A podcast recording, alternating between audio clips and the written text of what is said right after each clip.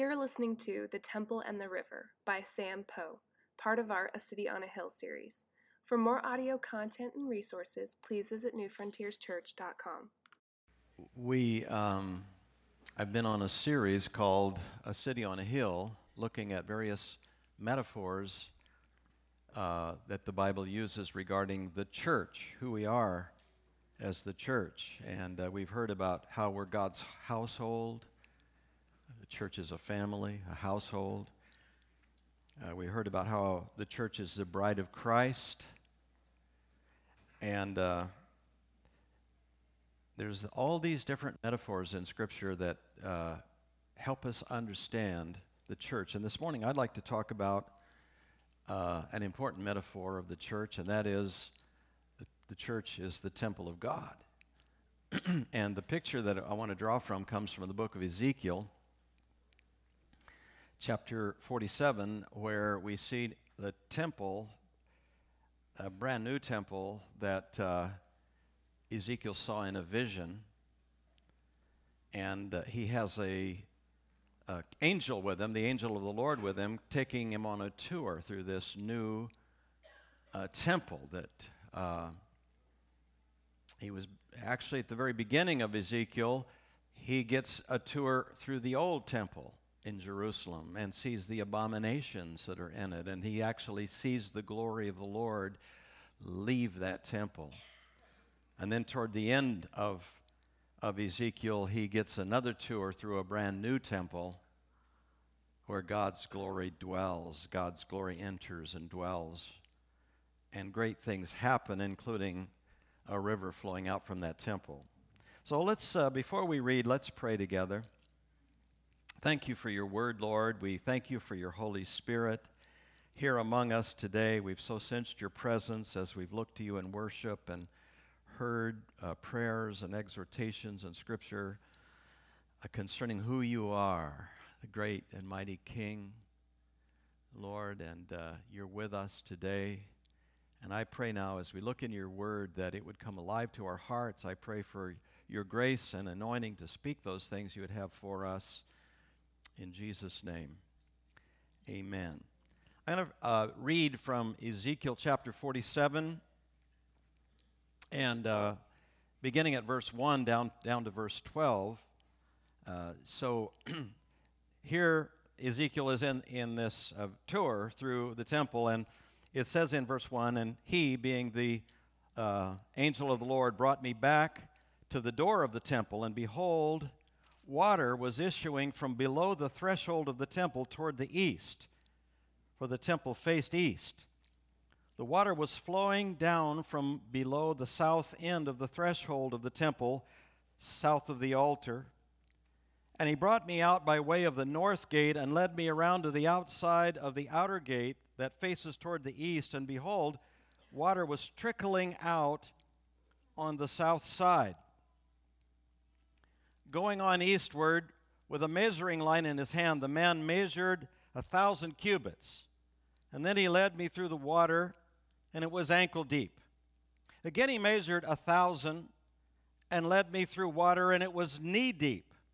Again, he measured a thousand and led me through the water, and it was waist deep. Again, he measured a thousand, and it was a river I could not pass through, for the water had risen. It was deep enough to swim in, a river that could not be passed through. And he said to me, Son of man, have you seen this? And then he led me back to the bank of the river. And as I went back, I saw on the bank of the river very many trees on one side and on the other. And he said to me, This water flows toward the eastern region and goes down to the Arabah and enters the sea, that is the Dead Sea. And then the water flows into the and when the water flows into the sea, the water will become fresh. And wherever the river goes, every living creature that swarms will live, and there will be very many fish. For this water goes there. And the water that the waters of the sea may become fresh, so everything will live where the river goes. Fishermen will stand beside the sea from Engedi to Eneglaim, and will be a place for the spreading of nets. Its fish will be very of very many kinds, like the fish of the great sea, the Mediterranean Sea, that is. But its swamps and marshes will not become fresh, they are to be left for salt. Then on the banks and on both sides of the river there will grow all kinds of trees for food. Their leaves will not wither, nor their fruit fail, but they will bear fruit, fresh fruit, every month, because the water for them flows from the sanctuary. Their fruit will be for food, and their leaves for healing. Amazing vision just to kind of give a background for uh, this message and why I'm so um, energized to want to share it today, is it, it goes back to uh, last September when Marlene and I, and there were I, uh, others uh, as well, at a, at a conference in St. Louis. And on the very first night that we got there, the beginning of the conference, I had a dream. And uh, in this dream, I was there standing among uh, friends that we knew, uh, had gathered together, leaders, pastors, and so forth. And we were, we were busily talking to each other, just about anything and everything, just catching up. And it was, it was a joyful time. And then suddenly, out of the corner of my eye, I noticed one of my sons was there and he would not have been in, in attendance at this conference, and I was surprised to see him. And it was as though he was sitting uh, on, the, on the, the side waiting to talk to me. And so I immediately uh, went over to him and, and I, uh, I gave him a hug and I gave him my attention, asked him, uh, you know, how, what he, what, how was going and to share with me what he had. And he began to to speak to me. And he began to kindly speak words that I felt were of a kind of a corrective nature. Not a whole full blown rebuke, but there was a corrective note in what he was telling me. And he began to speak to me of a friend of his. He began to speak to me about someone he knew who was very capable in his work, and he knew a lot of people, and he talked with people every single day. But none of these people that he talked to knew the Lord, and this friend didn't know the Lord either.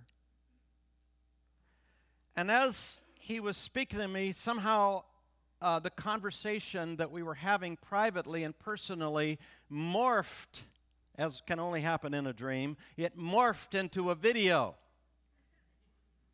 Suddenly I realized this is a video for a larger audience.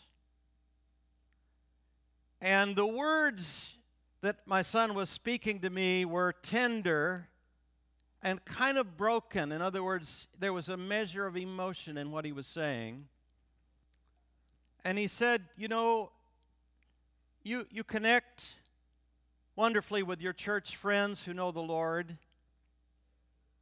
But what about all the people like my friend who never get to know anybody like you?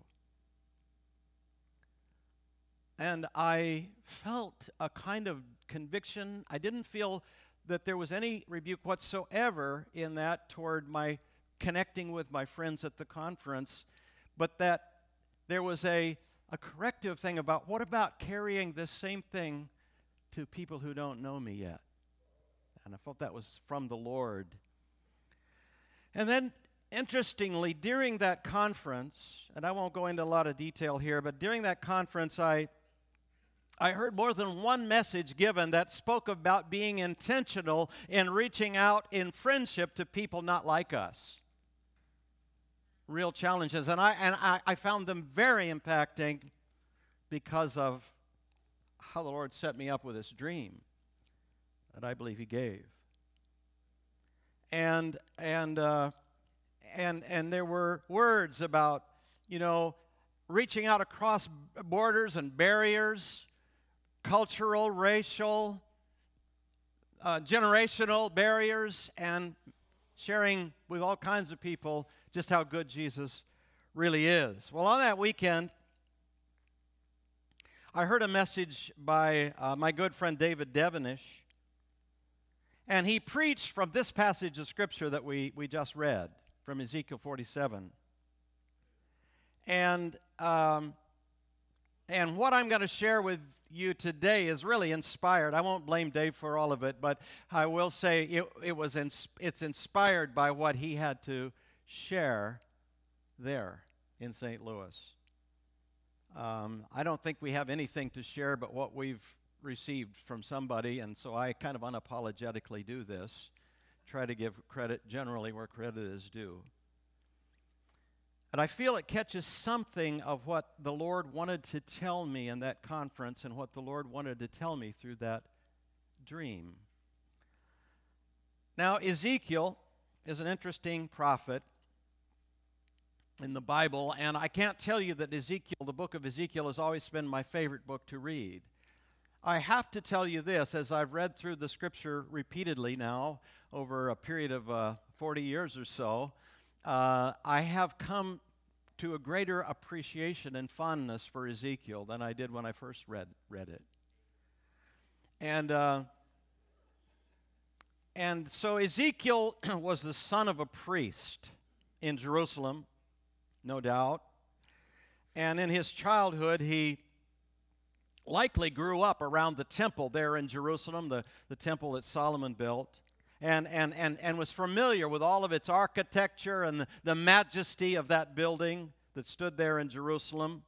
And as a young man, he would have been in training to, to take the, the distinguished work of being a priest in that temple on because he would have inherited that from his forefathers. He was part of that group that priests came from. And so Ezekiel's place in the culture that he lived in would have been, well, certainly honorable and highly regarded. And, uh, and I'm sure that Ezekiel, as a young man, was looking forward to that day when he would be old enough to take his place in the temple as a priest serving there, which would have been at 30 years of age, according to the Levitical law of the Old Testament. And uh, he would have been very familiar with that structure. And of course, God used this picture of the temple or an ideal temple, a, a glorious temple, to speak something important to Ezekiel and I believe to us as well. The, and, and, the, and the temple Ezekiel knew would have been known as the place where God dwells among his people. If you the temple is all about. In essence, it's the place where God dwells among his people in Old Testament times. And it takes on a whole new application and dimension as we come to the New Testament, which we'll speak about in a minute. But this vision, this desire that Ezekiel had and this calling he felt he had to be a, a priest in that temple because his father was a priest in that temple was not to be. It wasn't going to happen because tragedy struck, calamity struck. And King Nebuchadnezzar, the king of Babylon, attacked the city of Jerusalem, conquered it. Ultimately, the Babylonian forces ransacked the temple, taking priceless treasures that had been in that temple for 300 years, vessels of, of a precious metal and so forth, hauled them up, put them in a wagon, hauled them off to Babylon, and the temple itself was completely destroyed. Now, along with that, Nebuchadnezzar and his uh, troops gathered up all the influential people around Jerusalem because they didn't want them around there making trouble, I'm sure, and, and, and, and speaking out against uh, the, the new regime that now controlled the place. And they gathered up these leading young men like Ezekiel and rounded them up and took them off into exile into Babylon. So instead of entering into a life Ezekiel expected of being an honorable man, following in the calling he believed that was upon his life as a priest in the temple at Jerusalem, he is now part of a very marginalized people in a pagan culture. And he finds himself on the outskirts of the city of Babylon, a long ways away from where he grew up. And he's living in a settlement that was for exiles and foreigners and refugees. It's owned by an irrigation canal outside the city. And uh, the exiles built little mud brick houses to live in. And there, Ezekiel, as a foreigner, an exile, a refugee, gets a new calling called to be a prophet among an exiled people and among a pagan people. And the prophetic vision that uh, Ezekiel has here happened probably about 20 years, after 20 years of exile. And he sees this glorious new temple, and he sees the glory of God filling it. And he has an, and, and this amazing vision that he, that he has, being led by the angel of the Lord, has its ultimate fulfillment in Christ and His church. With all the detail of it and everything that must have spent, spoke very deeply to Ezekiel and certainly probably spoke deeply to those exiles, doesn't speak quite as deeply to me until I get the picture that he's talking about a reality that's coming that will only be fulfilled in Christ and his church. And the members of his church, you and me, those of us who belong to Jesus.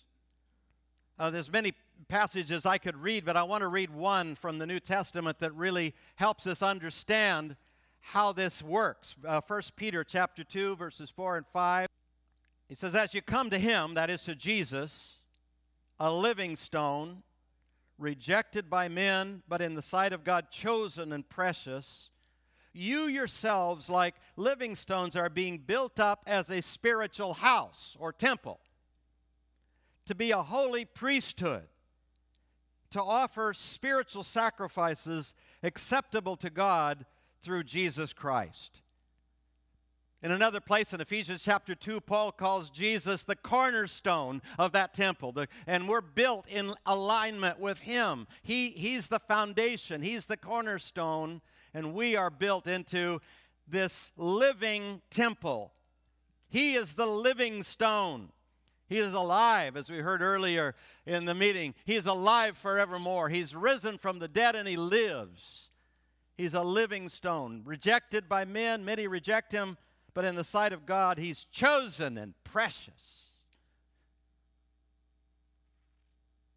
You yourselves, your living stones, you're being built together, built up into this temple, this spiritual house. You're a holy priesthood. And it's all because of Jesus, it's all through Jesus. That's the ultimate fulfillment of Ezekiel's vision right there. We're not looking for a literal temple to be built, not in Jerusalem, not anywhere. We are looking to be part of a living temple on the earth, in every nation and every city, worldwide, made up of people of every race, every tongue, every nationality, every people group. Now, with that in view now, let's take a moment to think about this particular aspect of this vision that, that Ezekiel has in uh, chapter 47. So the angel there with him is guiding him on this tour, and he's already been walking around the temple looking at the different aspects of it. And then the, the, the, the, angel takes him back to the door of the temple. That's the place where you, you go right through into the holiest of holy, the holy place where God's presence dwelt among his people in those days. That's the picture. That's the metaphor that we have. And uh, he sees now something unusual. It's like the angel points it out to him. He sees something that was almost unnoticeable just a little trickle of water flowing out from the holiest of holy place in the middle of the temple. And then they make a it's like the angel is i get the picture in my imagination that the angel has got ezekiel by the hand and he's running him around. You know come and see this. No now come over here. I want you to see this. It's like he's excited. And he, he grabs it's, it's as though he grabs ezekiel by the hand and runs him out around the outside of the temple out the outside of the gate around to the eastern entrance to the temple court the outer court. And he says now do you see that and Ezekiel looks and he sees again this same little trickle running out of the gate of the temple court and down the hill.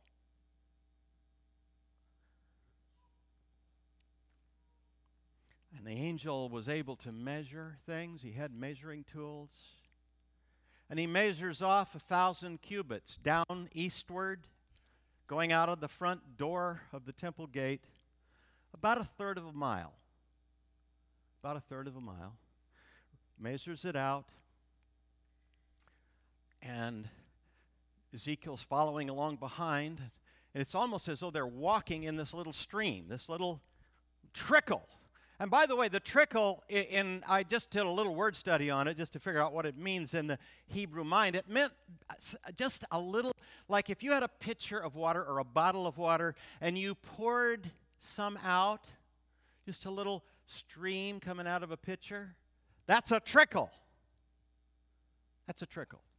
Just a tiny little, smallest little stream and they begin to follow this tiny little stream out, and he goes out just a ways, third of a mile or so, and suddenly he's splashing around in water up to his ankles. Whoa! Where'd that come from? We're out in the middle of the desert out here. And then the angel makes another measurement, thousand meter, a thousand uh, cubits, about a third of a mile or so, out further. And now he's in water up to his knees. Well, this is miraculous, folks. This can't happen normally. There's no tributaries coming in. It's just a little trickle that now is bigger. First ankles, now it's up to his knees. And then the angel doesn't waste any time. He, gra- he grabs his measuring uh, line and measures out another third of a mile and it's waist deep. Now it's getting serious. We're up to our waist in water out here. And then one more measurement, a third of a mile, and it's a huge river. Ezekiel is swimming. And there's no way to cross this river other than maybe swim across it. So wide, he says, nobody can cross this. Now, do you get the uh, clear picture that this imagery has a message in it? And it's, it's, it, it's kind of fantastic, and it can't really happen literally in this world, but it happens in this vision and, and, and the angel stops and looks. I just, you know, again, he stops and he looks Ezekiel straight in the face and he says, Ezekiel, do you see this? Yeah. It's amazing. There's a message here, Ezekiel? Pay attention now. And they get out, out of the river and they get up on the banks of the river. Okay, let's stop and think about what just happened in the, in the vision. A trickle flowing out of the temple got bigger and bigger and bigger and bigger the further it got from the temple. We sometimes think of it the other way around. We get in among each other and, and we, we really, you know, whoa! And it's wonderful. It's absolutely wonderful what's happened here this morning. But compared to what God wants to do when we leave those doors, it's a trickle. Get it? There's a message here.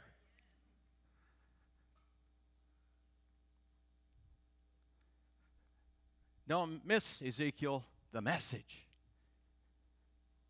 The further away this trickle goes, the bigger it gets. And then the angel leads Ezekiel over to the riverbank. And to Ezekiel's surprise now in the vision, what was desert? That, that's that piece of real estate going east out from where the temple was is a wasteland, it's a desert. And it drops down fast into where the Dead Sea is at. But now, what's happened? Ezekiel looks around, and everywhere that river has been flowing, there's trees everywhere. It's like a garden. There's life everywhere. There's trees that are growing and they're green and they never fade. They never go brown. They never get to where they're, you know, like in the winter. It's like they're always producing every single month. They're producing all kinds of fruit. Why? Because the river's there. And the leaves on those trees can bring healing to your body. Wow. Or healing to nations, or healing to people groups. Wow. Everywhere the river went, there was teeming life, swarms of fish, creatures everywhere, life everywhere, stuff happening everywhere. And amazingly, as now they look out eastward further in this vision, way out there, a long ways, that river kept flowing, kept getting bigger, finally reached the Dead Sea. The reason why they call it the Dead Sea, right? Dead. no life in there. But the Dead Sea when the river got to it, became a living sea. A living sea.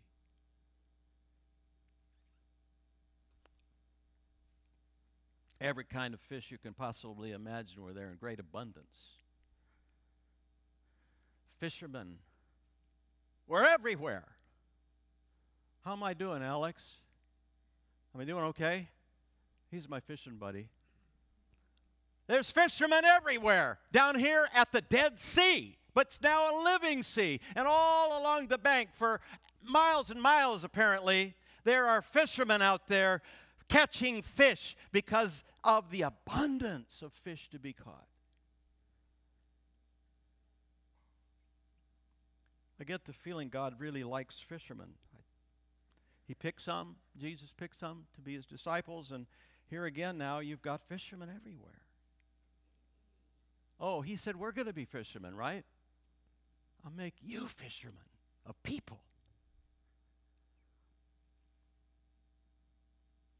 And then maybe, you know, Ezekiel is seeing this incredible vision, and there's one little, one little niggling thing about it. This is my kind of biblically informed imagination working. He says, you know, uh, Boy, this is incredible.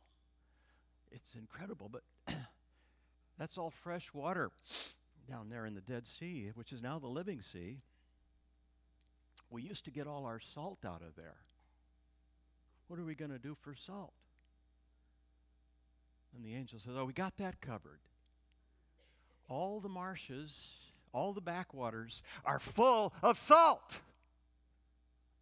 The one wonderful, redeeming part of that Dead Sea is still there. Everything redeemable gets redeemed through the flow of God's great salvation in history. Everything in the new heaven and new earth in this world that is redeemable will be there in that new heaven and new earth. And the angel says there's salt still there, plenty of it. Plenty of salt in the marshy places. Go, go to the marshy places, you'll find plenty of salt.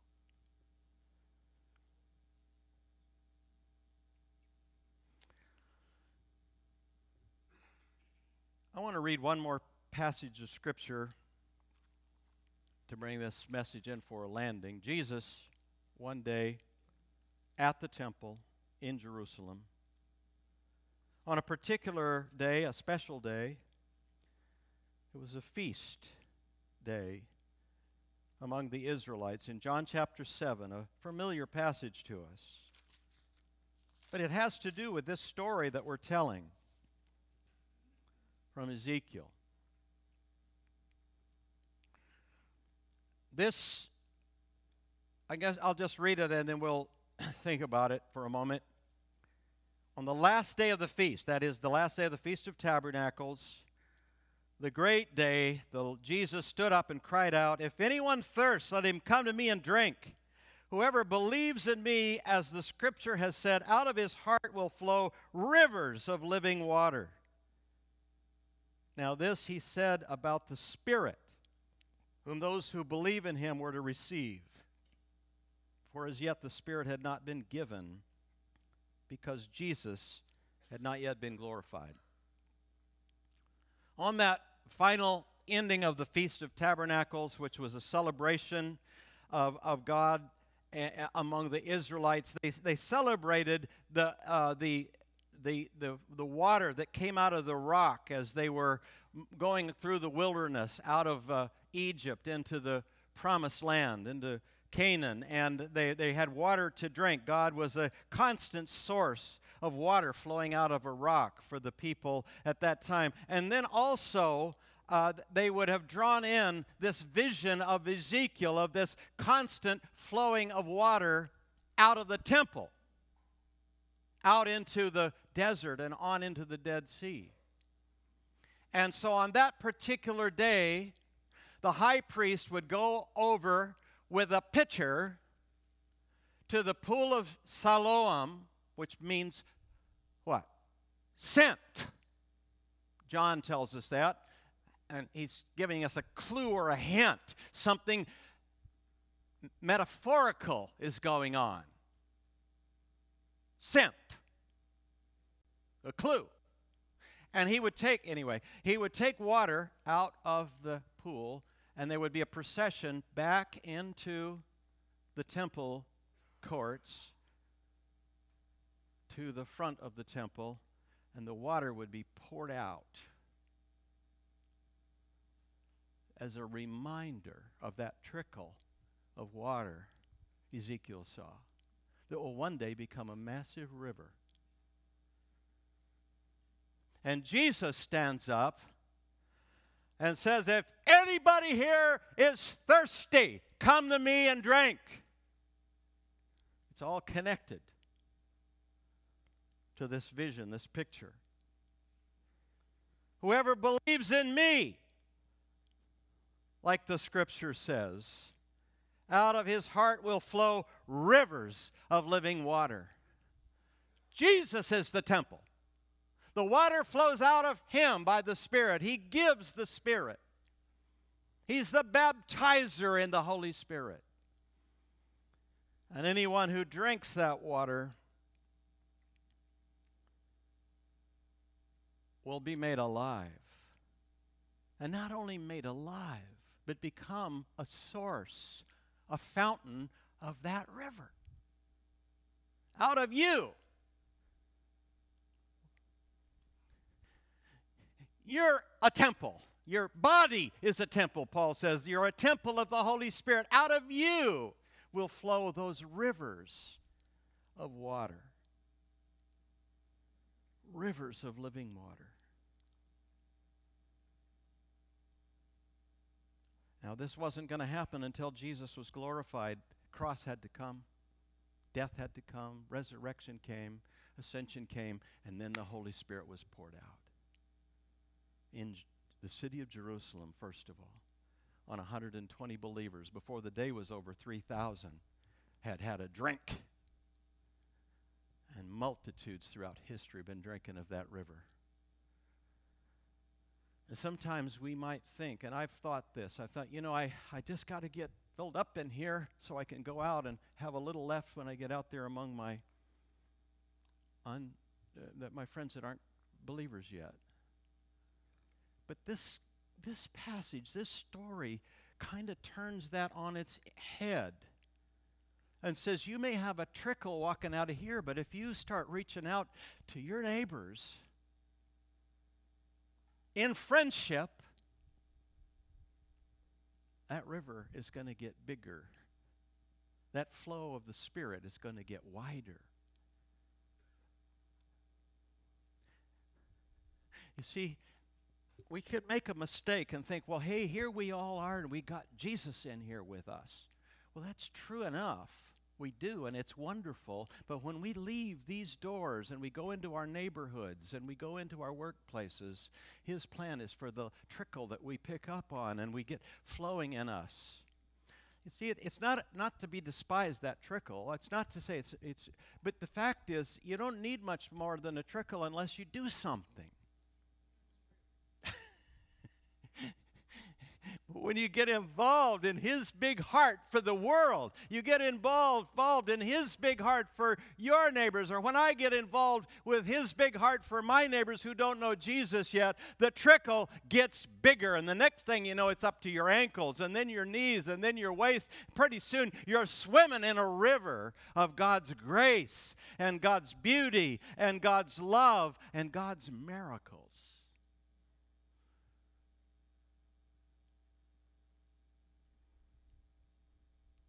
Sometimes we can say we just need to get everything flowing real powerful in here. When God, Jesus is saying, I want to get everything flowing real powerful out those doors.